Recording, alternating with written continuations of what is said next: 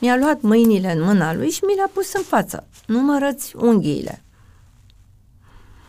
Unu, doi, până am ajuns la cinci. Vezi? Nu te-a jignit. În joia după nuntă am băgat divorț. Dacă aș fi fost trufașă și n-aș fi fost prin cei șapte ani de umblat cu Domnul pentru asta, i-aș fi trântit-o în față imediat. Dita, mai consilierul, te cunosc de sute de ani, că suntem matusale mici aproape și îmi spui mie că mă desfințez, deci nu știi că spitalul ăsta e printr-o lege. Sunt în cartea aia cu vizita uh, papei. Uh, Papa Ioan Paul al II-lea. Da, părinte, sincer, că dumneavoastră a studiat Biblia în facultate, care e ziua Domnului? Nu e totuși sabatul, nu așa se închina și Domnul Iisus. Doamna doctor, da, așa s-ar părea, dar eu fac ascultare față de biserică. Tot ce am obținut în viața mea, în viața mea de familie și în viața de profesional, am obținut pe genunchi.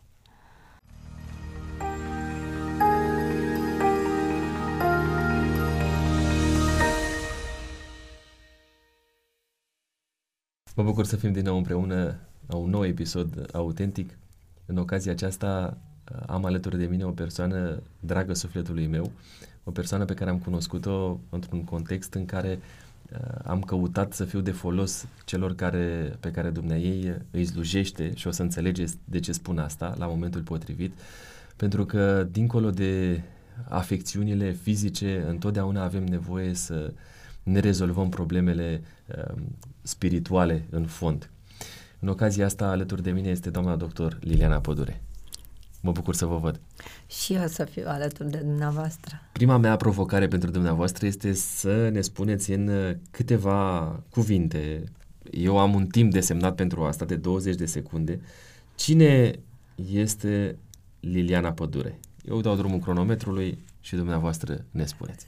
Sunt uh, medic din 1980, sunt și uh, învățător, să zicem, la Facultatea de Medicină, sunt conferențiar universitar. Uh, de la 1 februarie nu mai sunt uh, managerul spitalului pe care l-am înființat cu ajutorul Domnului. Uh, am învățăcei, studenți și rezidenți. Ați depășit cu câteva secunde. Mi-ați spus că sunteți medic. Ce înseamnă medicina pentru dumneavoastră? Chiar iubire de semeni. Pentru că atunci când în copilărie mă frământam ce să devin și, mă rog, tatăl meu care m-a ghidat așa cu multă uh, înțelepciune, dar și mai multă seriozitate și pretenție, um, mă gândeam și ca orice copil, educatoare, profesoară, până la urmă doctoriță și în clasa șapte am zis doctoriță de copii, pentru că mă gândeam eu că fiind defect atunci când consult un adult, se uită cumva și zice asta n-are posibilități fizice. Deci uh, copilul m-am gândit că nu și de atunci din clasa 7 am ales uh, medicina copilului și am făcut facultatea de pediatrie. Uh, ați folosit un cuvânt, fiind defectă. Ce înseamnă asta? Cum adică fiind defectă? M-am născut cu o malformație congenitală. Pentru mine urâtă, pentru alții mm, și că ar fi mică malformație. Adevărat, când învăț și eu pacienții, e mică, dar uh, e pentru o fată, pentru o elevă, pentru o studentă, pentru o femeie, e destul. Dar mi-am păcălit soțul că mi-a zis că după o lună jumate, după ce m-a cunoscut, a observat că am un defect, pentru că noi defecții ne construim niște gesturi care maschează cumva defectele. Puteți să ne spuneți mai concret despre ce este vorba? Da, deci am o maladie, sechele după maladia umbredane, n-am decât uh, cinci degete întregi, cu cinci unghi, cum îmi spusese o colegă la grădiniță, a, ce bine de tine că o să plătești când o să te faci mare, o să plătești pe jumate la manicură, că n-ai decât cinci unghi. Am Partea fost, bună uh, Da, da, da, vă dați seama cum Era așa o, o glumă. Copiii scruzi, da. M-am bosunflat, mai, educatarea mai observat, dar... Uh, cum v-a fost copilăria cu această malformație? Copilăria mea a fost uh, foarte frumoasă pentru că am trăit-o între uh, pretențiile tatălui meu mai ales.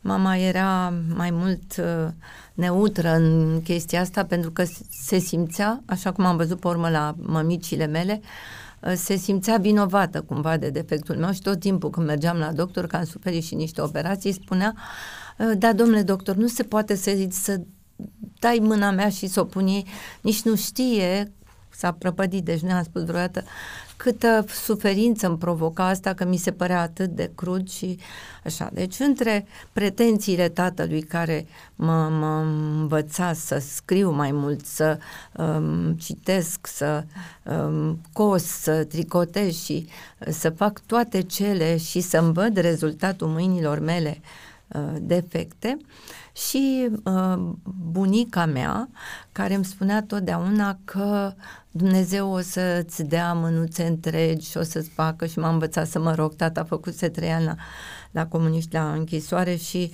recunosc că în casă n-am auzit niciodată vorbindu-se de Dumnezeu, dar bunica îmi spunea și tata îmi spunea că să nu cred uh, decât în puterea muncii mele. Asta era expresia pe care am învățat-o de la tata, dar bunica îmi vorbea așa de frumos despre Dumnezeu, el era prezent cu mine și vorbeam cu el și mă piteam pentru un colț al casei și vorbeam cu el și îl întrebeam și îi spuneam și mă găsea uneori uh, tata și când îi spuneam că vorbesc cu Dumnezeu, nu zicea nimic, pleca de acolo, deci nu mi-a zis niciodată nu există Dumnezeu, nici nu mi-a vorbit despre el și-a dorit mult și în facultate să intru în partid, să fac din toate asta. N-am, n-am avut chemarea asta.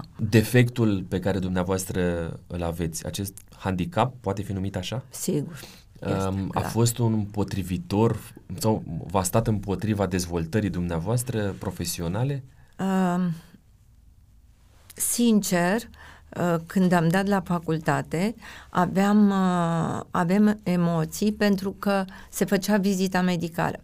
Și cum în preajmă vecinii spuneau nu toate muștele fac miere, când am zis eu că mă duc la medicină, uh, mărturisesc că eu vin din Pitești. Când uh, am fost la vizita medicală și am scăpat de ea, ortopedul care îmi făcuse, uh, mă rog, care trecuse la uh, aparatul locomotor trecuse acolo um, defectul, deci îl descrisese, scriseserăm toți, știți că se face o fișă medicală, mă rog, doctorița uh, a acceptat, m-a pus acolo, el mă și învățase cum să percuți, deci m-a, mă pregătise, ca să zic așa, și când uh, M-a întrebat ea, parcă, parcă o văd pe doctorița Mariana Dobrescu, și cum o să faci tu, că cum, hai ca palpat, dar percutat și i-am arătat ce idee a avut uh, doctorul uh, Holban să-mi spună, să mă învețe să percut.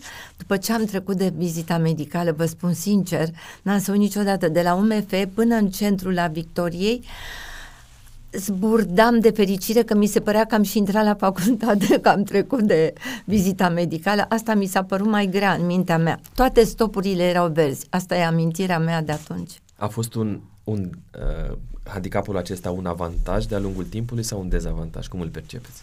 Um, V-a mobilizat? Fost... M-a mobilizat că m-a învățat tata, m-a mobilizat. M-a mobilizat tot timpul. Deci tot timpul. El mi-a spus de atunci, de la grădiniță, când fata aia mi-a spus uh, că o să plătesc, am fost bosumflată, educatoarea uh, a pus-o să-și ceară scuze, ne-a trimis în vestiar. Uh, ea nu vrea, hai să zicem că ți-am cerut, eu nu. A ieșit educatoarea la noi și a cerut scuze și mă duc acasă victorioasă topită de fericire că Sorina și-a cerut iertare.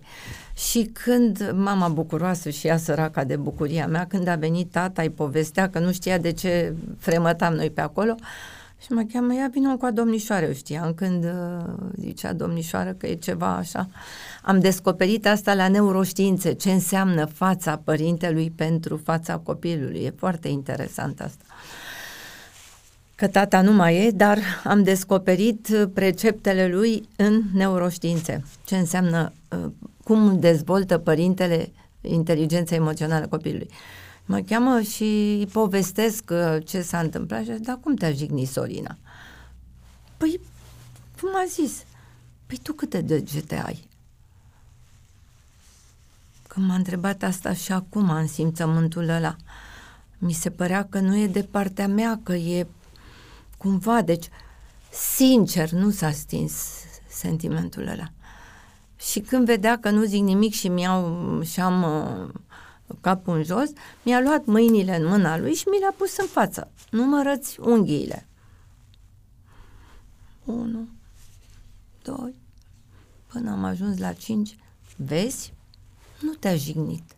Tu ești așa și trebuie să faci cu cinci degete ceea ce fac eu, cu zece de degete ceea ce face Sorina, ceea ce face... Îmi lua pixul, creionul, că nu era creionul, pus în mână. În mâna dreaptă sau în mâna stângă? În mâna dreaptă. În mâna dreaptă? Deci Niciodată nu m-a lăsat dreaptă? cu mâna stângă. Mama mă mai învăța mai nu știu ce și învățătoarea a încercat, dar nu eram atât de deprinsă încât, uh, nu. Bine, asta și ține de emisferul cerebral Sigur. dominant, dar el mi-a pus nimic din ce m-a învățat și ce m-a pus să fac, nu a fost să trec sau să mă strecor că am un defect. Nimic, cu defectul ăsta faci, cu defectul ăsta scrii. Dimineața mama mai încerca ca să ajung mai repede, nu neapărat. Mai, nu pleca la servici până când nu vedea că mănânc singură. Eram odată la niște prieteni veniseră. Povestim, cam, cam ce vârstă aveți când povestiți asta? Cinci ani. Cinci ani. 5 sau 6 ani. 5 ani, Micuță. nu, că eram la grădiniță. Okay. Dar la 5 și la 6 ani am fost și eu la grădiniță, că am mers la școală la 7 ani. Bun. Ați mers la prieteni și? Uh, am mers la niște prieteni, eram la masă, niște vecini acolo, dar erau prietenii de familie și uh, doamna Marcu a vrut să-mi taie friptura și eu m-am lăsat așa. L-a văzut uh, luminița, te rog să stai singur. Oh, lăsați-o măcar, mama. Doamna Marcu, știți că fata mea știe să folosească furculița și cuțitul. Aici eram în clasa a doua. Uh, și asta a fost, uh, mă rog, insistentă și tel, s-a ridicat de la masă, m-a luat de mână și a zis eu nu rămân în casa unde uh, gazda nu știe că am un copil capabil să-și taie purul, dar o spunea serios, uh, Mama a rămas, s-a uitat la el, da, s-a uitat la el urât, că nu faci asta, ce faci de față cu musafirii, m-a luat, ne-am dus acasă și stăteam exact așa, stătea în fața mea și uh, parcă bă, mi-a făcut un sirop, înainte se făcea, știți, sirop, așa un pic de sirop da, și da. restul apă. Și ne-am pus amândoi și am mâncat și eu tăiam și îmi povestea și a zis, ești atât de mare, ești atât de puternică, cum să stai aici, dacă ție stai cineva, friptura și te ajută să mănânci, cum mai să fii mai departe? Ce ai să faci? Ce o să-ți facă? Uh, m-am simțit puternic atunci lângă el. Parcă mi-aș fi dorit să fiu și dincolo cu mama, dar uh, chiar, chiar m-au împuternicit. Chiar m-au împuternicit el, toate pari izbituri și de asta uneori sunt dură cu părinții când insist să le vorbească despre defect, să-i accepte și să învețe să-și gireze asta, că dacă ei girează asta, dacă acceptă, trec dacă de un, exact, și treci de un univers fals în care toate ți sunt date, ți sunt servite, ți sunt uh, nu, să înveți avut... să crești cu defectul exact, pe care l-ai, am avut un tată, cred că cred, sunt convinsă că, că Dumnezeu l-a călăuzit. Am nici cel mai mic dubiu, pentru că m-am, m-am puternicea foarte mult, am iubit. Chiar și dacă a fost dur, chiar dacă a fost dur, ați, Dar nu ați apreciat nu era foarte dur, mult. era foarte ferm, era serios. Pentru, pentru că, că știa ce vrea pentru exact, dumneavoastră. mama mă chelfănea, el niciodată. El niciodată nu, nu m-a atins, dar de la mama am primit drabene, bătăi așa când mai... Da. Eh, chiar și acum, după atâția ani, lacrimile v-au curs pe obraz pentru că v-ați amintit de momentele astea în care el a fost lângă dumneavoastră Absolut. să vă poată nu împinge și... de la spate, să vă depășiți exact, condiția asta și realizez. să nu vă plângeți de milă, ci să, să vă doriți din ce în ce mai asta mult să depășiți. realizez, da, de asta, asta mă emoționează totdeauna, că realizez că de fapt Seva aici a fost a tot ce am devenit că tot ce am învățat să mă războiesc cu mine, pentru că nu era greu, vă spun și acum am uneori când scriu mult, că nu sunt în stare eu prea tehnologia, recunosc. Scriu întâi pe hârtie și, mă rog, fost manager de spital, tot timpul dădea, tu faci aia, tu faci aia, tu faci aia, dar scriam și când scriu repede și când așa, am oarește durere, deci era un... Dar am mers în clasa întâi cu un coleg uh, care era mai mare ca mine cu un an, eu nu eram la școală, dar făceam lecțiile deodată cu el. Dar cu atâta dragoste că asta mi, îmi, împătimirea asta de scris, de învățat, tot el mi-a transmis-o. Și săracul Sorin nu era în stare să scrie și mai aducea tantitanța, mi-aducea și îi făceam uh, temele și scriam ce mândră eram, ce bucuroasă. Și uneori se învățase și el prin gard, prin spate, îmi dădea caietelul și scriam în spatele casei, dar și scriam tema repede, o luam și stăteam, eram foarte mândră. Din casa părintească, care este cea mai importantă lecție pe care ați învățat-o dumneavoastră? Lecția asta a insistenței, a reușitei, că pot să reușesc. Și lecția aceasta va urmări toată viața. Absolut. Am fost premiantă întâi în toate clasele. În clasa nouă am făcut liceu de fete, am fost a patra atunci, pentru că atunci mi-am dat eu seama, a venit altă etapă despre care nu vorbise chiar așa, fetele erau liceu de fete cu unghii lungi, nu a, ca acum false, cu tot felul de manicuri foarte frumoase. Deci la văd cămin? mâinile. Ați stat la cămin împreună cu nu, mai nu, mult? Nu, nu, nu, la liceu. La liceu da, da, în clasa la nouă. Ă, la Pitești? La Pitești, în, în da. Pitești, dar, stăteam, dar nu stătea, stăteați nu, acasă am și... făcut liceu Zinca Golescu, liceu de fete. Și erau fetele alea atât de frumoase, îmi întristau inima cu unghiile alea când le vedeam, recunosc că mi-aș fi dorit și Erați eu. invidioasă? Da, nu vin invidioasă. Aș fi vrut și eu să am. Așa și mi- atunci mi-am dat seama cât sunt de urâtă, cât sunt de diferită de ceilalți și asta îmi servește acum cu, cu, cu copiii mei, cu pacienții. Eram așa de năcăjită pe cum sunt, chiar eram întristată și v-am zis uh, tot uh, tata, n-au știut, asta n-am spus la nimeni, asta am spus-o când m-am Târziu. făcut mai mare, hăt. Urmă, mi-am revenit când am văzut că unghiile alea nu scriau ca mine, scriam cel mai frumos din clasă. Uh, eu, de exemplu, n-am scris de doctor, eu scriu inteligibil și așa. Uh, scriam și am văzut că pot să depășesc asta.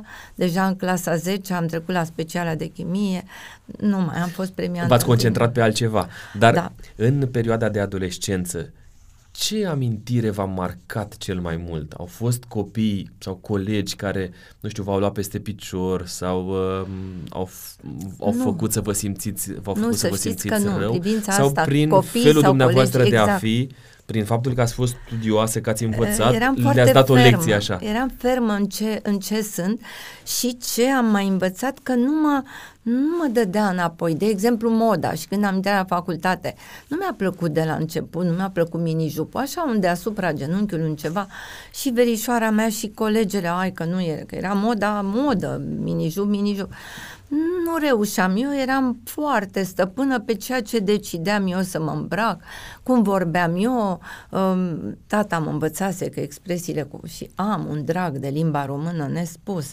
Așa și acum și când îmi formulez câte ceva și încă sunt atentă. Și el asta îmi spunea, expresiile astea sunt triviale și strică din delicatețea limbajului și asta îmi spunea. De asta vă zic, îmi păstram așa ale mele fără să mă și mă rugam, știam de la bunica să mă rog. Ați avut o relație apropiată cu bunica? Foarte Ați crescut bunica... în aceeași casă? A, a fost și nu, de... ne duceam vara în vacanță, bunica maternă, dar îmi, îmi povestea atât de frumos despre Dumnezeu și despre diavol. De exemplu, cred că nu s-ar fi lipit vreo, poate s-ar fi lipit, știu uh, tutunul de mine sau că în facultate fumau mult, pentru că îmi rămăseseră imaginile cu rotocoalele de fum, uh, în care era cât un drăcușor, doamne, cu coarnele alea, cu codița aia, cu nu știu ce, tata fumător, uneori noaptea mă sculam și țipam, aveam coșmarul din cauza asta că mi se părea că el fumând îl aduce pe diavol în casă.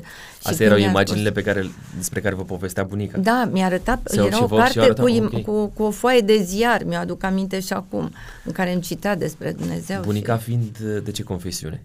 Bunica fiind ortodoxă.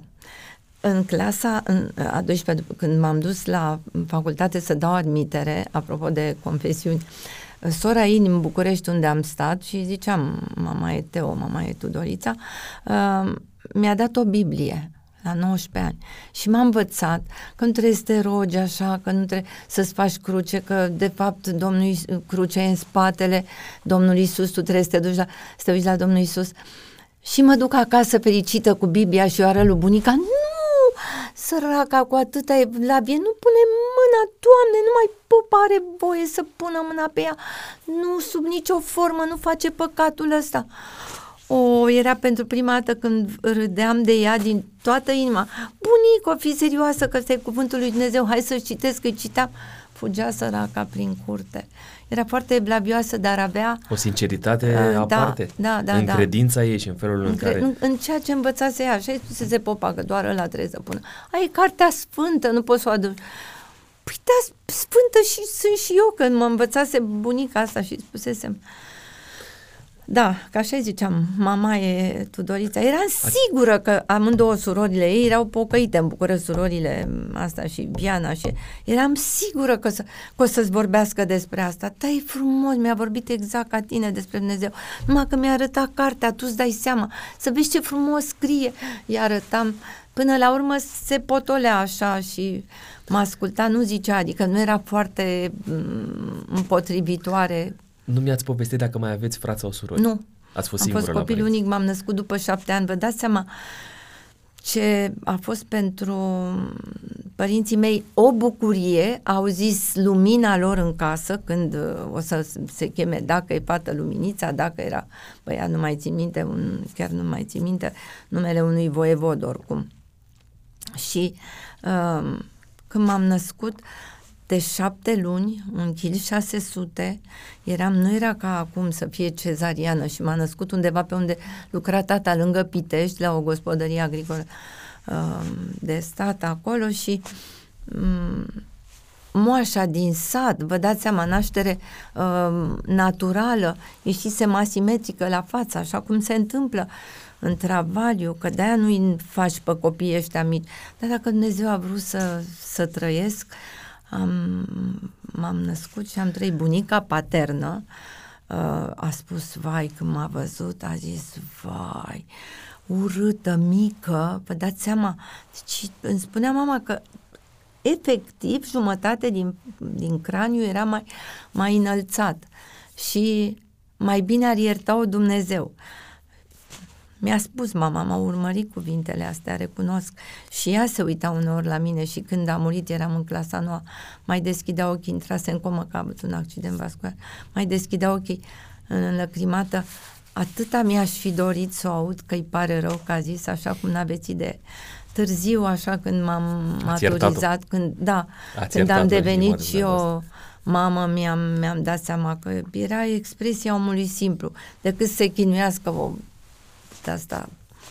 Și cu toate astea ați crescut, v-ați făcut mare, ați mers, v-a văzut fată mare. Păi se uita în curte cu toți nepoții, se uita la mine și îi curgeau lăcrămile. Atât am așteptat, nici să, să dea și glas Să-mi spună, da, să-mi rău. spună. Dar nici eu, asta mi-a părut rău când m-am făcut. Trebuia să o întreb eu, să-i spun măcar. Adică am învățat că lucrurile e mai bine să le rezolvi decât să le ții acolo. Corect. Pentru că în interior capăt așa o altfel de nuanță. Adică că, nu cea adevărată, reală. Dar se... rămân acolo, fermentează și devin mult exact. mai apăsătoare de-a da, lungul da. timpului mm. și îl mm. privești pe celălalt cu o frustrare, cu o exact, atitudine nu, aveam, care nu mă puteam nu fie... apropia de ea, nu prea puteam să o iubesc mă duceam la ei și totdeauna când veneam de acolo spuneam lui tata toate năcazurile mele.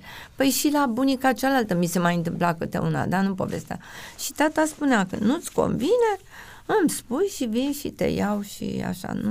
Oricum, ați avut o relație bună cu familia lărgită și cu bunicii da. din partea da. tatălui da. și cu bunicii din partea mamei da. și cu verișorii. Păi mai ales cu... că eram copil singur, îmi doream Erați, să fiu cu verii mei. mai mulți. Vreau copii, vreau și eu, da.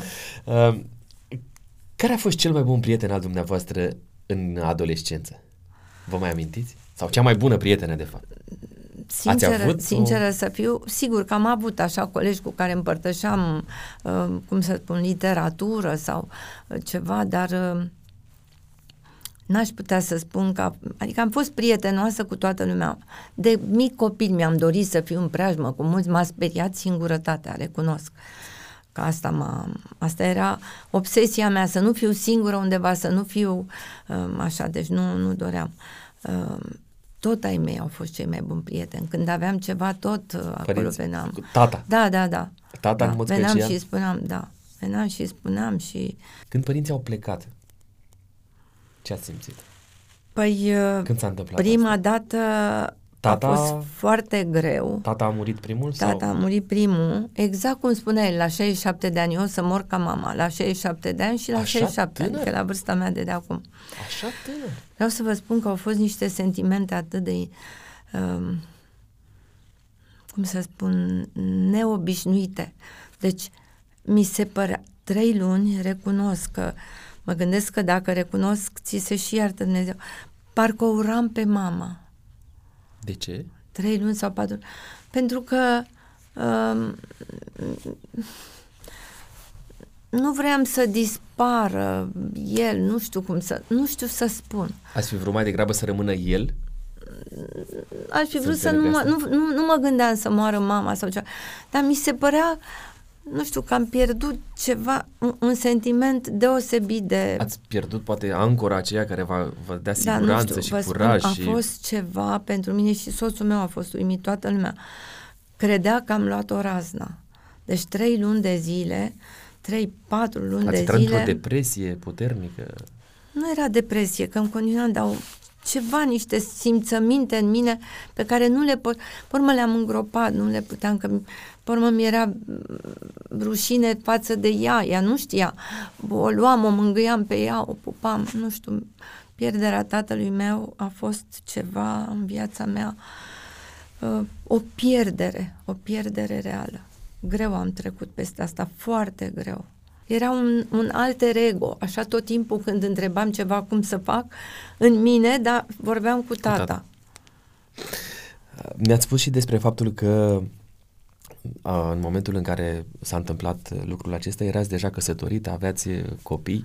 Cum uh, l-ați cunoscut pe soțul dumneavoastră? Oh. L-am cunoscut în facultate. Erați în vreo Pentru cineva- căutare anume sau uh, Nu, nu se eram într-o căutare. întâmplase Mi-era ceva? frică să nu fiu singură în, în anul 6. Eram uh, Erați deja în anul singura, 6 da, de medicină? în anul 6 eram singura necăsătorită din grupă și un fost coleg de liceu vine și mă cere de nevastă, Serios? da. Și eu zic, El ce da, fă- cu unde gândul era? făcuse, mm, El ce... vorbesc de el, un alt el decât soțul Da, da, da, meu, da, știu. Uh, făcuse o altă facultate, nu era la Făcuse, facultatea da, de medicină. făcuse dreptul, Ok. era mai, era procuror pe la Câmpul Lung și um, mă rog, a început să vorbească de rochia de mireasă, făcuse umanul, era destul de așa și v-am zis sentimentul de singurătate, am zis ok, bine, mă mărit. Îi spun tatălui meu, primul. Îl cunoștea. Da, știi? Da, nu că îl cunoștea, a zis procuror, știi cum e? E tot ce mi-a zis, nu, nu știa. Până a acceptat, au venit părinții lui repede la... Uh, procurorul acuză oamenii, medicul îi iubește. Nu știu dacă voi vă potriviți. Dar pe urmă mi-a spus, mai târziu găsise într-un, uh, într-un uh, jurnal de-al meu în care uh, scriam că m-am uh, plimbat cu LB, nu-i spun numele, Da. un umanist cam lânced. și Așa el îl era, descriați. sub, da, era sub imperiul ăsta. Și în sfârșit, da, eu v-am spus, nu m-am gândit o clipă că mă mărit. M-am gândit că o să fac nuntă, m-am gândit că o să fac așa, am luat-o Ok. razna și am uh, avut cununia civilă în martie, pe în aprilie a fost nunta. Da, decisesem cu un albă ca rochia de mireasă, deci nu e nicio nu trăim împreună, nu stăm împreună, deci e clar, era clar. E, între 22 martie și 19 aprilie Adică de la Da. cununia civilă până la cununia până religioasă. La, da, Așa. m- avea niște, avea așa o atitudine de stăpân al meu și recunosc că m, așa a fost, așa e firea mea. Nu poți să-mi pui un căpăstru, în general, nici părinții nu m-au crescut așa, adică m-au crescut foarte liberă în gândire, în ce decid pentru mine, foarte hotărâtă. E, și în perioada asta am avut așa m, foarte multe uh, întrebări, Doamne, mi-am dat seama ce greșeală am făcut, eram frământată de, de chestia asta Și când să ne ducem să schimbăm buletinul, atunci am șoptit lui tata, nu vreau să stau cu asta. Nu vreau să facem nunta. Oh, nu se poate. El era prima dată când uh, îmi spune altfel de când gândesc eu, nu se poate, știi, păi nimeni, stai să vezi cum e, stai să, așa, păi, păi zic, tu cum crezi că e un sandwich, mușchi din el și îl scuip dacă nu-mi convine, cum să fie așa însurătoarea asta, deci nu, nu, nu vreau, am greșit. Doamne, dar stai, dar încearcă, am făcut nunta, dar vă spun, la cununia religioasă, văd uh, și acum Iisus pantocrator de centurlă și ziceam, Doamne, nu îngădui, Doamne, nu îngădui, încurgeau lacrimile și toată lumea în loc spunea... Să foarte, că spunea că plângeți de bucurie.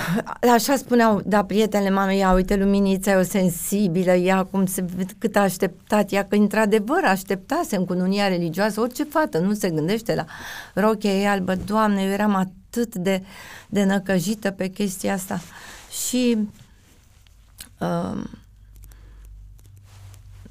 după nuntă, mă rog, a vrut să vină acolo să stea la noi, zic, nu te duci, nu, te duci la tine, lasă, mergem la uh, București, oprise la Nord Hotel, oprise niște, oprise o cameră, mă rog, și pentru niște prieteni ai lor care veneau de nu știu unde. Și uh, a avut așa o tentativă de abordare sexuală, recunosc uh, altfel decât era în, în visurile mă, mele, da, în visurile nu și uh, clar, nu am stat, da, nu. Și am, uh, în joia după nuntă, am băgat divorț. V-ați căsătorit duminică da. și joi ați... Joi, da, da, da. Nu, am stat o mătușă de-a mea, era avocată, ea mi-a făcut acțiunea de divorț, procurorul șef al județului a sunat la decăniță, a sunat, i-a chemat pe părinții mei la procuratură, a fost ceva crunt. E, în perioada wow. aia devenisem turbată, recunosc. Aveam așa o Um, repulsie de, cum să spun, de tot ce înseamnă um, bărbat sau să mă gândesc la asta. Um, eram la cantină într-o, într-o seară cu niște eu eram internă de cămin la Politehnică, soțul meu a făcut Politehnica. Interna de cămin era doctorița căminului okay. respectiv și eram primei de la facultate uh, a mea, bursa în bani și de la ea mâncarea și Um, mâncarea și Cazare. cazarea. Și eram cu ei acolo și apare și, și era și soțul meu cu fetele alea, colega mea de cameră și nu știu ce. Și când, după ce am plecat de la uh, cantină, el m-a însoțit, a stat acolo, am avut o discuție, nu vreau să, cu colegele, nu insist, și uh, zice, nu vrei să ne plimbăm așa un pic pe... Și eu zic, uh, Mm, vreau pentru că eu uh, vreau să învăț meșteșul, să știu să-mi aleg, să-mi aleg soțul și în sfârșit, Pormen mi-a spus așa de frumos că m-a făcut să-mi fie rușine de asta. A zis, uh, eu dacă te-am invitat, te-am invitat că nu vreau să fiu nici primul, nici al 11-lea. Te-am invitat pentru că vreau să fiu lângă tine. Wow! V-a pus pe gând? Da, curgeau lacrimile și mi-era rușine de ce gândisem și... Deci cam așa, el uh, Și din momentul în care ați început mine. Uh, relația așa, cu el, încet, încet, încet, încet, încet, încet, așa cu greu, dar ziceam că nu mai închei act, adică nu mai închei act cu nimeni sau ceva. Și pe urmă, după ce a avut Andrada un an, uh, părinții lui au avut încredere în noi și ne-au dat niște bani ca să cumpărăm un apartament au trecut câți ani de la momentul în care ați început? 1980. Din 80 când am până astăzi înseamnă 20-42 de ani. 42 de ani alături de soțul dumneavoastră. da. da. și aveți no. două fete deja mari. Da, cea mare a făcut și ea 40 de ani. Mulți înainte. 41, da. Și cea mare are patru băieți, cea mică uh, are 38 de ani și are o are... fetiță și un băiat. Și deci am cinci nepoți și o fetiță și o nepată. Fetele dumneavoastră sunt medici? Da, da. Fiecare, cea mare este pediatră, cealaltă este uh, ortodont, stomatologie și a făcut specializarea în ortodonție. Uh, sunteți foarte bucuroasă atunci când vorbiți despre familia dumneavoastră Da. bogată, mare, cu Da, casa plină mulțumesc și lui Dumnezeu, uh, într-adevăr, copii cultul. sănătoși. Asta Exact. este slava lui Dumnezeu. Uh, Absolut. Mă întorc puțin. Uh, După momentul uh, facultății, unde ați fost uh, repartizată sau cum erau La lucrurile Pitești. atunci? Trei ani am făcut la Pitești, după aceea am luat După ce ați făcut și, secundariatul. iertați-mă puțin, cum se cheamă, după facultate trebuia După să facultate mergeți la stagiatură, stagiatură. se numește. Ok. Sta- Se făcea trei ani. Acum nu mai ai dreptul să Nu- dai nu imediat era rezidențiat. rezidențiat? Ah, era era după altfel. trei ani de stagiatură, am dat uh, admiterea la secundariat, se numea, Se nu numea, ok. rezidențiat.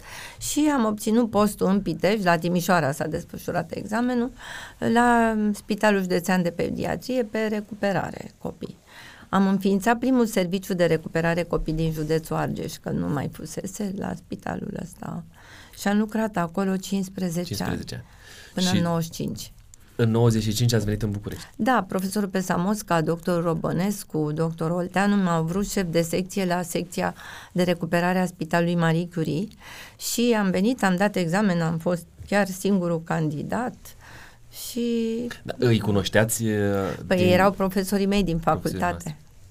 Și ați Profesorul avut o, o Pesamosca, legătură da. foarte bună. Da, păi în, în, în uh, perioada de stagiatură, la șase luni dădeai examen, de ce făceai? Și profesorul Pesamosca venea la Pitești și uh, la examenul de chirurgie, de exemplu, profesorul Iordăchescu venea pentru examenul de pediatrie. Depinde ce stagiu făceai. Șase luni se făcea cât un stagiu. Cum a fost, uh, domn profesor Pesa Mosca? Um, o legendă vie, trăitoare, cu uh, ochi, cu de am făcut și doctoratul cu dumnealui. Am primit și înjurături de la el și uh, îmbrățișări și de Aprecieri. toate un om, da, da, da, un om deosebit. Mi-aduc aminte odată în timpul doctoratului, m-am dus să-i arăt, într-o sâmbătă mă duc să-i arăt uh, rezultatul și trebuia să-mi dau referatul respectiv și să uite și el bine, stai jos, să uita la un film cu John Wayne și zice, uite-te cu mine să vezi și tu un mare actor pe John Wayne. Eu, aoleu, mă așteptau copiii acasă. În sfârșit, aveam să... Am, am stat, nu mă uit, domn profesor, vin altă dată, vreau. Stai acolo. M-a înjurat, stai acolo pe scaun, nu mă mișc. Uite-te la televizor. Și eu, așa, ostentativ, am stat pe scaun, dar mă uitam pe fereastră. Nu mă uitam de rog. N-a zis nimic. Uh, la sfârșit, după ce și-a terminat filmul, eu, când a terminat, încep să citez referatul acolo, să-i spun, um, se uite la mine, stai, stai, stai un pic, iartă-mă, mă, iartă-mă, sunt un bătrân ramolit și te-am făcut să te superi. Mă ierți? M-am înseninat așa, eram și înseninată și să-l iert, dar mi se părea că și trebuie să-l pedepsesc. Sigur că vă iert, dar mă lăsați să vă citez referatul. că de asta am venit. Da, da. Era o figură, da, un, un om Un profesionist afectos, desăvârșit. Absolut. Um, într-adevăr, un mare iubitor de copii. Ați venit în, uh, în uh, Spitalul Marie Curie, în șef Spitalul de Marie Curie secție. în 95. Da. Uh, După aceea, ce s-a întâmplat? Pentru că știu că ați luat acolo frâiere Ah, în mâini și da, după lucrurile aceea s-au am, schimbat am, mult. uh, deci am, am trăit perioade mm, serioase de umilință, să zic așa. Eram ultimul șef de secție venit acolo, cel mai mic fusese elevul tuturor, uh, um, așa erau uh, așa, m- cum să spun, mi-aduc aminte și o doctoriță din uh, care lucrase în Pitești, pe, artrită, pe pediatrie, pe artrită să nu te atingi de ea în mm, episodul acut și nu scria așa la cărțile mai uh, astea de recuperare de copii. În sfârșit, uh, n-am trăit foarte bine, cum să spun, dar nu eu ca persoană, ci ca serviciu. Pentru că e și firesc un spital care, în care spectacolul vieții era în centru, să salvezi viața, să faci intervenții chirurgicale. Să faci... Și, într-adevăr, erau trimiși și la noi cei care erau operați sau ceva și pacienții vechi cu paralizii cerebrale și așa și nu primeam mai nimic. Și am văzut un curs uh, făcut de USAID, Agenția Americană de Ajutor Internațional, făcut la ambasadă, în care povesteau, deci management adevărat de spitale, că acolo unde sunt cronici nu pot coexista cu acut, că e bine să fie, să fie un rezervor unul pentru altul când ai ceva uh, de să poți să-l trimiți la cronici și ăsta de cronic dacă se acutizează și am învățat și mi s-a născut așa cu ajutorul lui Dumnezeu, sunt convinsă pentru că e un spital al Domnului. Uh, ideea asta de, de, de a face totuși un spital separat, adică o instituție separată, un, uh, M-am dus pe la minister cu tot felul de obiective, de note, de fundamentare, de nu știu ce, un ministru secretar de stat pe care, pe, pe care chiar îl, îl prețuiam așa că era pediatru, îmi spune, da, doamna actor, zău, serios, credeți că are sens să dau doi directori în aceeași curte? Da, aici nu e vorba de director, e vorba de niște structuri și încep eu să-i spun niște principii în sfârșit. Șapte ani a durat. 95, 2002 sau uh, mai păi târziu? nu era, după aceea Deja era am, mai da, târziu. mai târziu, nu chiar atunci mi-a venit ideea, v-am spus că am, am A- urmat ceva ani timp, grei ok. pentru serviciu, dacă n-am primit în toți anii ăștia, nu un pix, N-am primit o foaie. Foile, deci baxurile le primeam de pe la părinți. uh, M-a, Vremuri foarte grele. da, Și- pentru că v-am zis, ei erau concentrați pe viață, pe salvarea vieții. După aceea Nu pe- ce rămânea în reanimare îi trimitea uh, la noi. Îi înțeleg pentru că sunt pediatru. Dacă nu eram pediatru, poate că n-aș fi înțeles așa. Și v-ați Atunci. bătut foarte mult ca să existe un astfel de Exact, spital. Care, sigur că vis da. care s-a împlinit V-am spus, șapte ani a durat, dar niciodată când călcam pe scările uh, ăstora unde mă duceam, n-aveam simțământul, deci după trei ani, după cinci ani, după șase ani, că nu o să fie sau să fiu vreodată uh, tristă că ia uite cât a trecut. Nici o clipă, nu știu, sentimentul, de asta zic că e al Domnului, sentimentul ăsta de speranță reală uh, m-a, m-a uh, însoțit și vreau să vă spun că nu zbaterea mea, ci clicul Domnului. În 17 mai 2006, raport de țară, NABE, strategia copilului cu handicap, ori când terminasem eu școala de management despre care v-am vorbit că am fost la cursul ăla, mă scrisesem asta, deci scrisesem dizertația de sfârșit și uh, profesorul, șeful comisiei, se uită la îndrumătoarea mea de uh, grupă, păi, uh, cum adică tu ai, uh, ai acceptat așa o lucrare, noi disfințăm spitale și tu accepti asta? Doamne, deci m-a, m-a spoit în viața mea, n-am avut așa o stare la un examen. Eram, iar să mai continui, iar... între- Și până la urmă asta a servit că știe Domnul să transforme eșecul într-o victorie. Când a venit raportul de țară, doctorița, care era, că eram 13 absolvenți, era în sală, că așa eram toți acolo, fiecare își expunea uh, dizertația și ea a reținut, ce sp- a reținut doar pentru că m-a porcăit la în halul ăla. Am luat șapte, niciodată n-am luat șapte și 16 sau cam așa ceva. N-am luat la un examen în facultate sau în toate De-a lungul examenele timpului. pe care le-am dat, deci n-am avut niciodată, un singur opt am avut.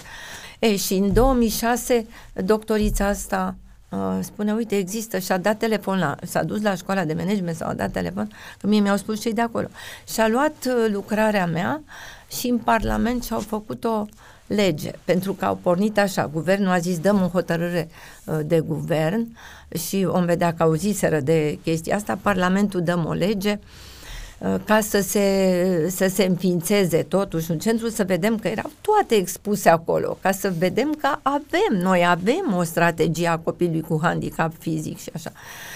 Și hotărârea trebuia, a fost dată, mă anunță de la minister, al lui Bejenariu, dar uh, a fost anul în care s-a mutat Năstase la Senat și l-a luat fusese prim-ministru și și-a dat o hotărâre prin care să-și transfere tot mobilierul la, um, la, um, la Senat, de la, pe care l-a avut. Pe care Acolo l-a era avut la guvern. Ca prim-ministru, da. Și deci ultima hotărâre a noastră a căzut. Și am știut, deci am sărbătorit, stați că tot Dumnezeu, Da? de-aia vă Tot spun, ele- este ceva care chiar... Se vede că nu e sunt mâna convinsă omului. Că, exact, că e mâna lui Dumnezeu. și dau, mă anunță pe mine în decembrie, du-te pe la 26 decembrie, m-am dus acolo la, um, la minister, că m-au anunțat, uh, uite, se, va, se dă hotărâre de guvern, se împiințează ce ați vrut dumneavoastră, visul dumneavoastră, că știa de câte ori mă dusesem. Și pe urmă, pe 12 ianuarie, mă, mă anunță tot de la minister, nu spun numele drăguța de ea, că n-are nicio vină, îmi spune, zice, a căzut că nu e hotărârea, Doamne, până în martie, după bucuria aia, umblam năucă și se dă legea. Deci doctorița asta merge în Parlament, mă cheamă acolo să susțin, mă rog, se dă legea. După ce se dă legea, se înființează, Um, încă a mai durat un pic, apare un uh, articol în ziar, mă numiseră manager interimar până dau examen și eram și manager și șef de secție. Și um, unii, nu mai știu de la ce ziar, în orice caz a apărut în presă spitalul cu doi manageri, spitalul Marie Curie, uh, adică okay, și, și un manager și... actual Buzatu și celălalt. Și mă cheamă acolo și mă rog, îmi spun, uite, trebuie să te organizezi, trebuie să faci, da, managerul spitalului ce dar mai lăsați-mă să merg eu acum la negocieri. O, cum să nu vă las? Nici nu știam atunci ce înseamnă asta. Ne-am mai tras un pic din bani care erau pentru cazuistica asta, dar ce o rânduiește Dumnezeu, așa trebuie să petreacă, știți? Și uh, nu trece niciun an 2008, deci 2006 a fost legea, din 2007 s-a... Și în 2008 mă trezesc cu Geta, îmi dă un telefon, doamna doctor, repede, un consilier de la Ministerul Sănătății venit, mamă, sfinte, lunea, miercurea și vinerea, nu vin chiar la 8, mai vii pe la 8 și 10, 8 și jumătate, așa, marțea și joia sunt zilele de să fie acolo la 7 jumate la spital. Nici nu știu cum am, am ajuns, fuga, îl găsesc pe Gheza Molnar, îl știam din, din vremurile celelalte, că și atunci a trebuit să umblu o groază de, pentru structura de la Pitești și îmi spune, ă, doamnă dragă, te rog să-mi dai până luni niște argumente pentru care să nu-ți desfință spitalul. Am văzut că ai la minister acolo destui susținători care țin cu spitalul ăsta mic, dar știi, e ultimul înființat, e cam pe listă să-l desfințăm. În clipa aia, o lumină caldă, așa am simțit și o vedeam între noi doi. Știți cum? Deci nu uit figura lui și cum stătea, l-aș putea desena. Ceva cald care mă... o siguranță deosebită. Așa. Noi eram înființați printr-o lege, nu prin hotărâre. Deci hotărârea lor nu putea să desfințeze spitalul da. ăsta. Uh, dacă aș fi fost trufașă și n-aș fi fost prin cei șapte ani de umblat cu Domnul pentru asta, i-aș fi trântit-o în față imediat. Dita, mai consilierul, te cunosc de sute de ani, că suntem matusale mici aproape și îmi spui mie că mă desfințez, deci nu știi că spitalul ăsta e printr-o lege. Da, n-am făcut așa, da, domnule consilier, luni o să vă dau. Și am dus o hârtie frumoasă cu toate um, legile și cu toate astea ratificate și ultimul suntem înființați prin legea 366 din 5 octombrie 2006. Ce, Asta ce e Dumnezeu. Asta și, este Dumnezeul uh, nostru. Ce înțelepciune. Ați făcut de multe ori referire la, la Dumnezeu. Când l-ați cunoscut dumneavoastră personal pe Dumnezeu? De când eram copil, vorbeam cu Dumnezeu, eram, uh, cum să spun, era ca un prieten. Tot timpul când ceva nu puteam să spun la tata sau la mama, îi, îi spuneam lui, da. Dar mai târziu la piteam, maturitate? Piteam păpușa și mi se părea că o să iasă de acolo, cum îmi spunea bunica, o să iasă reparată după ce o stricam, știți? Dar v-am spus, n-am avut niciodată dezamăgirea Și asta. mai târziu, la maturitate? Am cunoscut Biblia. Uh, am citit din Biblie, uh, am mers uh, în diverse um, biserici, așa să zic, pentru că, într-adevăr, căuta și simțeam că nu...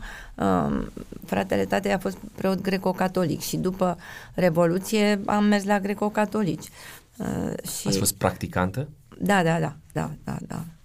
Și ce înseamnă să practicant? Mergeați la slujbe Mergeam regulat, la, sigur că da, mergeam duminica la liturghie, marțea și, ă, da, da, da, da, nepoții. nepoții. Copiii erau născuți pe vremea comunismului. Corect. Deci, ă, vreau să spun că uh, eram foarte atașați, așa, o comuniune mică în București la, uh, la Belu Catolic acolo, dar uh, da, da, simțeam că lipsește ceva tot timpul. Și în, în, uh, în mașină ah. prindeam când și când radio, vocea Evangheliei, vocea speranței, vocea... pentru mine mi se părea că e același lucru.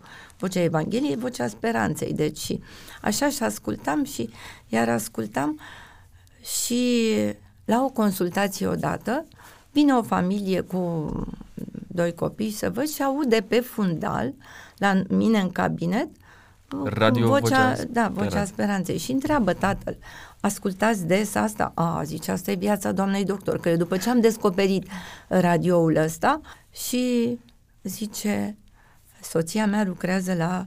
Uh, Radio Vocea Speranței. Da. A, și Geta înșoptește repede.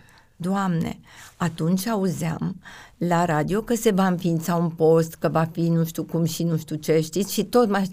Și zic, Doamne, mi-a trimis-o Dumnezeu, că chiar vreau să întreb cum, unde o să fie, unde să vedem. Și după ce consult copiii, întreb, vorbesc, era Raluca Mateescu cu soțul și văzându-mă așa deschisă, vreți să mergeți sâmbătă la biserică? Cu noi, vin să vă iau de acasă. Da, sigur că da. Am venit și cu nepoțelul meu, mă lăsaseră cu uh, unul dintre ei, cu cel mare plecase. Am plecat și cu el, parcă văd pe furiș doar cu ei, n-am spus la nimeni. Și m-am dus, am fost uluită, uluită de cum se uh, făcea școala asta de sabat pentru copii, era cu măsuțe, era... Doamne, mi se părea că sunt în altă lume serios. Era parcă era ceva regizat în, în biserică și așa serios. Și să aflu despre sabat, și mă rog, și Raluca și Ionuț îmi, îmi povesteau cum e sabat. Vin acasă și îi spun lui bărbat, mă, uite unde am fost, plecasem cu Dominic în brațe. Nu știa, zic, uite unde am fost. Mergi și tu sâmbătă viitoare? Hmm, da, păi merg, păi nu știu ce. Um, și asta vorbeam cu ei, mă, de cum n-am văzut și cu bărbatul meu și cum de n-am văzut noi sabatul ăsta? Da? Cum de n-am descoperit că, de fapt, asta mi s-a părut descoperirea. Revelația. Așa, da, da, da, asta, că asta este, eu știam că a șaptea zi e duminica, dar pe urmă când mi-a arătat Raluca în prima zi a înviat Domnul Iisuse, era, cum să spun, într-o altă lume, o lume chiar luminoasă, o altceva, o altă, o altă percepție a realității. Și toate astea de la o vizita colegei de la Speranța da, TV, da, Luca da, Matescu, da, la dumneavoastră exact. la spital. Noi, noi aveam liturghii cu părintele uh, Oțoiu, foarte drăguț și foarte apropiat de comunitatea noastră din spital, de, uh, pentru că și el ne prezenta pe Dumnezeu aproape de noi uh, și venea și făcea liturghii acolo, la fiecare două săptămâni. Și într-o zi ce um, măestrie totuși, chiar mă gândeam, uh, Uh, într-una din zilele când uh, era liturghie, după liturghie ne-a așteptat uh, Raluca și cu pastorul Buciuman ca să ne întrebe de fapt ce înseamnă pentru noi liturghia asta, că e foarte frumos că uh, Doamne, a fost așa o uh, sfântă descifrare a unei, uh, unei cărări și așa ați cunoscut mai multe despre Biserica Adventistă da, și păi prin pastorul Buciuman. Știu un lucru, că dumneavoastră în spital, la un moment dat, ați luat decizia ca pe televizoarele de acolo să ruleze postul Speranța TV da. și, uh, și pacienții să aibă acces la ceea ce se întâmpla. Da, uh, da, da. Mă rog, ce rula pe, da, pe păi TV. când am uh, fixat cablu și așa, am ținut neapărat să fie și televiziunea asta, să avem la radio. Pe urmă, uh, ne-a mai ajutat un pic mai târziu, peste câteva luni, Luiza Spiridon. Ei au donat ca în fiecare uh, salon să fie difuzoare și o stație la asistente acolo ca să punem uh, diverse uh, cântări sau predici sau cuvântul lui Dumnezeu. Cum au perceput, cum a perceput uh, duhovnicul dumneavoastră schimbarea aceasta? Uh, el a fost uh, cel mai supărat, el a fost uh, Uh, chiar dur, a întrerupt și liturghiile la spital, n-a mai venit. Uh, de altfel, parohia, uh, Biserica Catolică repartiza așa, fiecare, are un, cât un preot pentru fiecare spital, l-a trimis pe Părintele Ciprian. Când am văzut că nu mai bine Părintele Liviu, am și întrebat, la Părinte, sincer, că dumneavoastră a studiat Biblia în facultate, care e ziua Domnului? Nu e totuși sabatul, nu așa se închina și Domnul Iisus. Doamna doctor, da, așa s-ar părea, dar eu fac ascultare față de biserică. Și așa este ce să-i spui. Oricum. Dumneavoastră oricum ați păstrat o relație bună cu ei. Da, sigur în sensul că, da. că știu că și vin cu... călugărițe mai departe. Da, da, da, vine și părintele uh, Ciprian și face, părinte romano-catolic și face liturghiile. Părintele Liviu nu, a, a suferit așa cumva. Uh, ei se vor, vedeți, am observat în, în Biserica Ortodoxă, în greco-catolică, leagă foarte mult istoria și, într-adevăr, martirajul unor preoți pentru care am toată considerația Iar adevărat despre un, asta. Dar asta nu înseamnă răspândirea adevărului dumnezeiesc. Dumneavoastră, uh, pe dumneavoastră, cum v-a perceput uh, personalul spitalului în momentul în care ați făcut schimbarea aceasta? Păi, uh, cred că mm, fiind o fire prietenoasă și încercând să le explic și, le ară, și să le arăt, am destule asistente uh, catolice, nu aveam la ora aia nicio asistentă adventistă. Uh, cred că n-a fost ceva. Încercam să le explic și să le arăt uh, adevărul biblic și să le spun și la fel îi iubesc. N-am niciun fel de Um, schimbare în sentimentele față de oameni. Ba din contră. Dar există, asta vreau să spun, există o, o, o convingere că trebuie să le slujești semenilor și trebuie să... Colegii dumneavoastră cum v-au perceput? Pentru că Vedeți, dumneavoastră sunteți o persoană foarte deschisă a, și aia nu prea țineți pentru dumneavoastră Și dau și nu, și dau pe, și pe grup, dau mesaje religioase. Fica mea care na, s-a botezat și ea spune, ce nu crezi că exagerez totuși așa? Zic, nu, nu exagerez, că să-L prezinți pe Dumnezeu exact când ar trebui sau exact când avem nevoie, nu, eu așa simt că îl reprezint pe, pe Dumnezeu. V-am zis cum au perceput. Uh, e greu să, să arăți că totuși în, în lumea medicilor există așa un respect pentru ăla mai bătrân și n-ai ce să, să-i spui, dar uh, suntem prieteni. Am un coleg care uh, face pomen pentru mama lui și pentru tata lui și um, îmi dă și mie îmi place coliva, recunosc și spun zic, da, să știi că nu cred că mama ta mănâncă sau Dumnezeu ar lăsa vreun mor de mâncat dacă ar fi. După ce suntem morți, suntem morți. Că mm. și crezul zice și iarăși va veni cu mărire, deci nu în umilința de prunc în iezle, să judece vii și morții. Deci e clar că morții sunt morți și zâmbește așa, doamna doctor, fac șoc, așa sunt obiceiurile, mi-e rușine Așa e tradiția. Fac. Da. Așa este tradiția. Uh-huh. Când e... vorbim despre relația pe care dumneavoastră o dezvoltați cu Dumnezeu, vă considerați un om al rugăciunii? Păi asta le spun tuturor. Tot ce am obținut în viața mea, în viața mea de familie și în viața de profesional, am obținut pe genunchi. De exemplu, am avut acum o pacientă care a plecat uh, din Turcia transferată la noi după ce a fost operată de un cancer cerebral. Și m-am rugat cu mama ei înainte de a pleca. Am deschis pe WhatsApp și ne-am rugat pentru călătorie, că însemna ceva pentru, pentru ea. Deci încerc cu fiecare părinte. Mi s-a întâmplat o singură dată când m-a întrebat uh, o familie ce, mm, ce credeți, cum o să o să se facă bine, o să evolueze și am zis asta știe numai Dumnezeu. Vă rugați și obțineți răspunsul ăsta în rugăciune. Eu fac tot ce trebuie să fac pentru copil în stadiul ăsta neuromotor în care se află.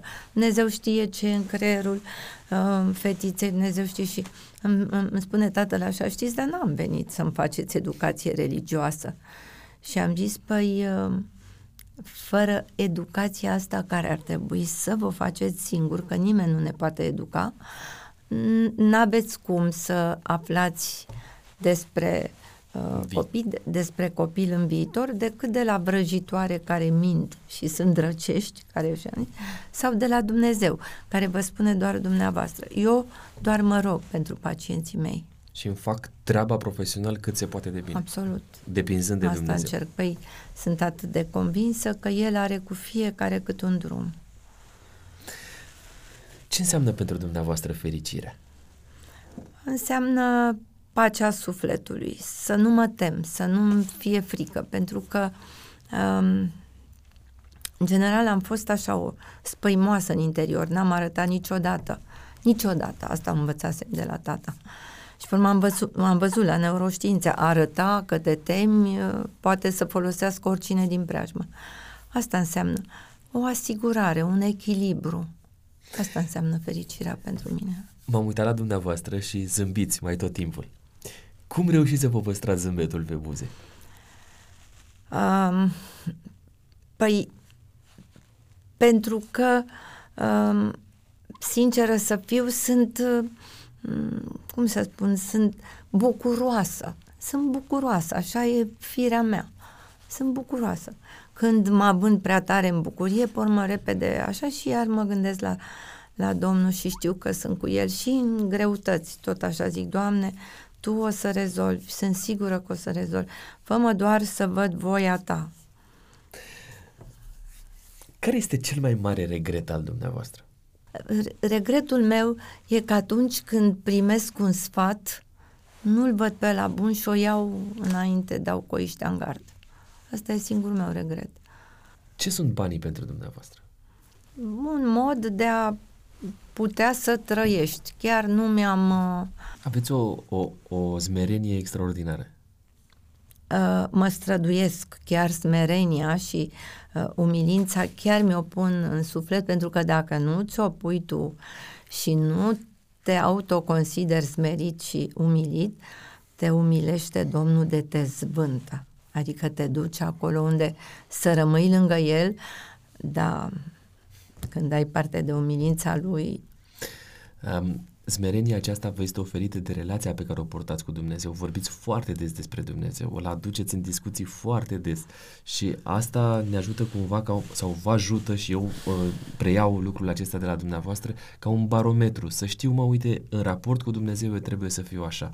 Și Dumnezeu v-a binecuvântat v-a binecuvântat Simt. din toate punctele de vedere. Simt asta. Și mai ales uh, familia dumneavoastră este o familie foarte frumoasă, îi cunosc pe toți și îmi dau seama că dacă nu era prezența lui Dumnezeu în familia dumneavoastră, lucrurile poate n-ar fi fost atât de bine așezate cum sunt Cu acum. siguranță. Și bucuria cea mai mare este când vă văd câteodată împreună la biserică pe toți și asta este extraordinar. Da. E un lucru foarte mare pentru că fetele dumneavoastră au venit ca urmare a convertirii și ele sunt rodul convertirii noastre în fond în relația Rodul pe care lucrării o lui Dumnezeu. Dumnezeu. Sunt Așa convinsă este. că asta am cerut tot timpul, copiii mei să rămână la picioarele lui Dumnezeu. Și erau și înainte așa, na, când mergeam la biserică, tot astfel, o bună perioadă am mers cu cea mică, ea s-a botezat ultima, am mers la, la biserică, la liturghii, pentru că s-a găsit dintr-o dată singură. Cea mare, Andrada, s-a botezat cu soții deodată, ea era, ea trăise cu papa la Tor Vergata, cu așa, adică uh, fusese mai aplecată către Biserica Catolică decât uh, Andrada. Andrada până să la liturghie era ceva de greu. Iar să vin, iar pușie farmacist, aia până vine să așează, ce să văd, lasă-mă, lasă-mă. Uh, pe când uh, Ariclea era mai... Uh, mai bisericoasă. Uh-huh, mai bisericoasă și uh, prima dată când am dus-o la biserică a zis, mamă... La biserica adventistă vorbim Da. Ce mamă, da, asta e biserica, e învățată cu somptuozitatea bisericilor catolice, v-am zis că a fost, era o mișcare de tineret, pentru că și în Biserica Catolică există așa o, L-a o emulație personal pentru pe, tineri. pe papa? Da, da, da, și eu și am cunoscut, cunoscut da, personal. sunt în cartea aia cu vizita uh, papei. Papa Ioan Paul al II-lea? Da, da, Ioan Paul al II-lea când uh, a venit și eram cu copii cu fotolii relulante, pentru că era o figură luminoasă, foarte călduroasă. Uh, dacă eram preajma cuiva, uh, deci n-a trecut fără să-l mângâie pe fiecare pe cap. Uh, era, era o figură luminoasă. Cu toate acestea, în momentul în care ați cunoscut adevărul Bibliei, Ați mers pe el? Sigur că da, știu ce înseamnă papalitatea, instituția, dar unii oameni sunt slăbiți acolo unde sunt, sunt tot puși de Dumnezeu, sunt convinsă. Um, cum arată Dumnezeul dumneavoastră? Descrieți-mi-l în câteva cuvinte. Păi, Dumnezeul meu este o adiere. Dumnezeul meu este o prezență, o, o figură așa cu, cu plete când mă uit spre cer și se apleacă și apleacă uh, capul și um, vorbește și dojenitor uneori. Uh, simt așa că nu pot să ridic capul când mă dojenește. Uh, este e un răspuns la o întrebare sau la o rezolvare. Este o prezență permanentă. Permanentă. Cât de repede răspunde Dumnezeu rugăciunilor dumneavoastră? Um, răspunde, răspunde destul de repede. Ultima dată a durat o săptămână. Și răspunsurile lui Dumnezeu sunt conforme cu așteptările dumneavoastră în cea mai mare parte? Uh, sau... În cea mai mare parte sunt uh, așa. Dar cum le primiți pe acelea uh, care le, nu sunt le primesc, uh, le primesc la fel de liniștită, pentru că știu că el cunoaște anticipația, ce ar însemna. Adică sunt, uh, sunt foarte liniștită și când e albe și zic, Doamne, nu eu, ok, nu eu, Tu. Când ați plâns dumneavoastră ultima dată? Ultima dată am plâns zilele astea. Um, v-am zis că ne-a venit o pacientă um, în ultimul timp, probabil, poate și din cauza bătrâneții, poate o modificare din asta, un bulbarit, știu eu, că parcă sunt atât de multe necazuri în viețile copiilor, încât e așa de greu să, să reziști. De exemplu, am avut pacienta asta care era în Turcia, o pacientă cu cancer cerebral, o fetiță de 11 ani foarte deșteaptă, foarte drăgălașă și așa, nu o cunoscusem înainte și um, s-a operat în Turcia pentru că aici n-a operat-o nimeni, dar i-a operat-o nu pentru că era operabilă tumora, ci pentru că se operează pe bani și pentru că aduce bani. Și așa am, am descoperit din ce ne trimiteau pe remeneul, din ce am întrebat colegii și n-avea unde să, o vină, să vină, nu o primea nimeni. Noi, spital de boli cronice, nu mai era pentru că ei se temeau, ei nu vreau pentru că, uite, are complicațiile astea, are complicații astea, dacă moare la noi, dacă face la noi. Păi, noi nu dăm zile. Dumnezeu dă zile. Dar mama aia vrea să întoarcă în țară, să vină în țară. Unde se va sfârși sau nu se va sfârși, chiar nu știm. Rezultatele sunt dezastruoase și uh, am primit-o în sfârșit. Uh, e aici când am văzut toate rezultatele alea. Uh, în primul moment, parcă am fost uh, așa, dărâmată și până m-am ridicat, Doamne. Da, nu știu, eu și cred, vorbeam, da, da, mai spun. Uh, plângeam în hohote, ce mai, pentru că mă gândeam că eu puteam să fiu mama aia. Aparent nu poate și când v-am zis în disperare asta, deodată am zis, Doamne, dar cine sunt eu să zic? Tu știi mai bine ce și cum, cum va fi drumul ei. Noi doar ne rămâne să fim lângă, lângă părinți. Am uh, o provocare pentru dumneavoastră. Am aici Biblia, la care ați făcut de multe ori referire. Am să vă ofer să ne citiți versetul dumneavoastră preferat. Epistola a doua lui Pavel către Timotei, 1 cu 7. Căci Dumnezeu nu ne-a dat un duh de frică. De cela care îl am eu, e clar că nu e de la Dumnezeu și atunci imediat mi se, mi se duce, ci de putere, de dragoste și de chipzuință. Deci El mă împuternicește, El îmi dă dragostea și sigur îmi va făuri și chipzuința. Foarte profund uh, versetul acesta și uh, puternic încurajator. Suntem pe final de podcast, a zburat timpul efectiv uh, și sunt foarte, foarte încântat de ceea ce am auzit despre dumneavoastră, deși ne cunoaștem de ceva vreme, am aflat foarte multe lucruri noi în ocazia asta. Uh, știți cum e? Uh, mănânci un sac de sare cu un om. Așa exact, zice proverbul da. românesc, nu? Uh, am un prim, uh, o primă provocare, uh, testul de autenticitate din uh, segmentul acesta de final.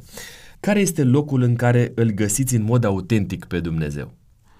Pretutindeni, dar în inima mea și în mintea mea e totdeauna. Care este cartea din care ați învățat să fiți autentică? Biblia rămâne cartea care arătându-ți adevărul lui Dumnezeu, să poți să păstrezi adevărul ăsta în viață. Cred că Biblia trebuie să ne rămână cartea drumului vieții. Cu ce defect vă luptați cel mai des pentru a rămâne autentică? Cu teama, recunosc, cu teama. Care este cel mai autentic mod prin care îl onorați pe Dumnezeu? Iubindu-mi semenii și ajutând ori de câte ori pot. Să nu spun nu, deși toată lumea mă învață că este înrobitor, dar sigur când spun da, o spun pentru că mă împuternicește Dumnezeu. Care este cel mai autentic om pe care l-ați întâlnit vreodată? Soțul meu. Acum vă rog să completăm fraza. Am cinci provocări de genul acesta. Uh, spune așa, prima dintre ele, cea mai mare realizare a mea rămâne... Familia, dar și spitalul. Este, este o structură pe care chiar o simt născută, așa. Sunt conștientă că e produsul lui Dumnezeu, dar e parte, parte din, din structura mea, din fibrele mele. Detest cel mai mult? Lipsa de, de, de iubire, de înțelegere, de, de a fi lângă cel în năpastă. Biserica Adventistă m-a învățat să să fiu riguroasă în relația cu Dumnezeu, să folosesc Biblia. Sufletul, mintea l-am avut, dar aici am învățat rigoarea. Cartea, cu excepția Bibliei, pe care recomand să o citească orice om, cel puțin o dată în viață, are titlul? Calea către Hristos, o și dau, mă și ajută o asociație din Donează Speranță, din uh, Craiova. Rugăciunea mea conține întotdeauna cuvântul Doamne, ajută-mă! Și în partea din urmă a podcastului nostru am câteva întrebări prin care dumneavoastră să alegeți una dintre variante. Manager de spital sau medic? Medic, medic. Pentru asta m-am pregătit. Cinstit, nici cariera universitară, universitară n-am avut-o în minte. A adus-o Dumnezeu. Dar medic mi-am dorit din toată inima pentru copii. Și uite, m-a dus la copii năpăstuiți într-un fel ca mine. La țară sau la oraș? În ultimul timp la țară, să știți. După uh, îndrumările Elen, Elenei White am, am și încropit în județul Argeș și am cumpărat de altfel și pe urmă așa ne-am făcut colțișorul nostru la țară și într-adevăr weekendurile acolo le petrecem și vedeți că este de la Dumnezeu pentru că mă gândeam, dacă rămâneam greco-catolică n-aveam parte de serviciu divin, patru biserici ortodoxe sunt, dar am biserică adventistă. adventistă. Deci e mâna lui Dumnezeu. În relația cu soțul folosiți mai des te iubesc sau iartă-mă? Te iubesc. El ar trebui să zică iartă-mă mai des. Fructe sau prăjituri? Fructe. După ce ați greșit, vă scuzați imediat sau imediat. mai târziu? Imediat. Dacă realizez, dacă nu realizez, într-un timp mă duc și la femeia de servici și spun, te rog frumos să mă ierți. Știi că am fost pripită, știi că am timp cu familia sau muncă înainte de orice? Și, și.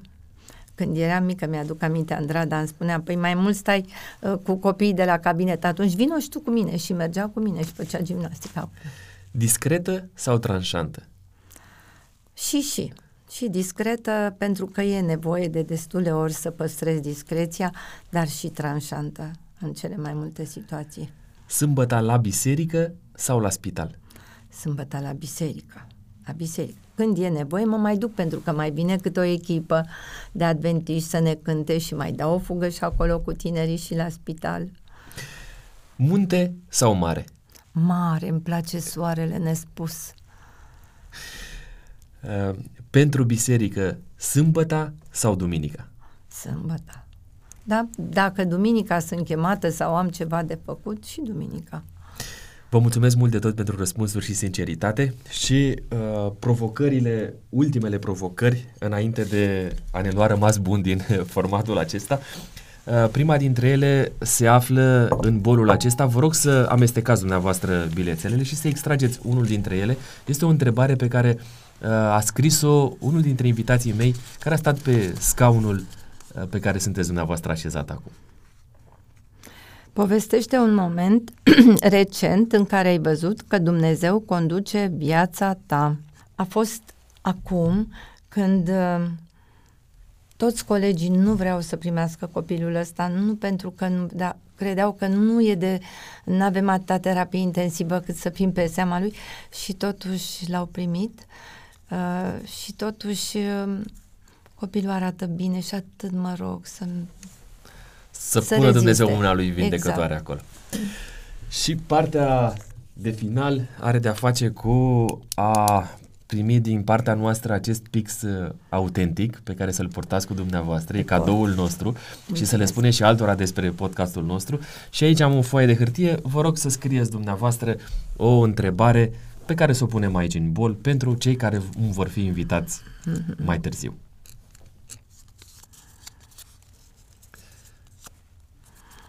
Îl pun aici? Vă rog. Vă mulțumesc mult, mult de tot. A fost o plăcere pentru mine să fim împreună. Și eu vă mulțumesc și iertare pentru ce oi fi spus nepotrivit. Ați spus toate lucrurile așa cum trebuie. Dumnezeu să vă binecuvânteze. Vă mulțumesc și vouă pentru că mi-ați fost aproape și în ocazia aceasta. Nu uitați uh, să dați un subscribe, un like și în așa fel încât uh, să putem să formăm uh, comunitatea autentic. Nu uitați să comentați, fie că vă place ce facem noi aici, fie că nu, ne-ar plăcea foarte mult să cunoaștem uh, ceea ce simțiți și gândiți. Până data viitoare, vă urez uh, toate cele bune.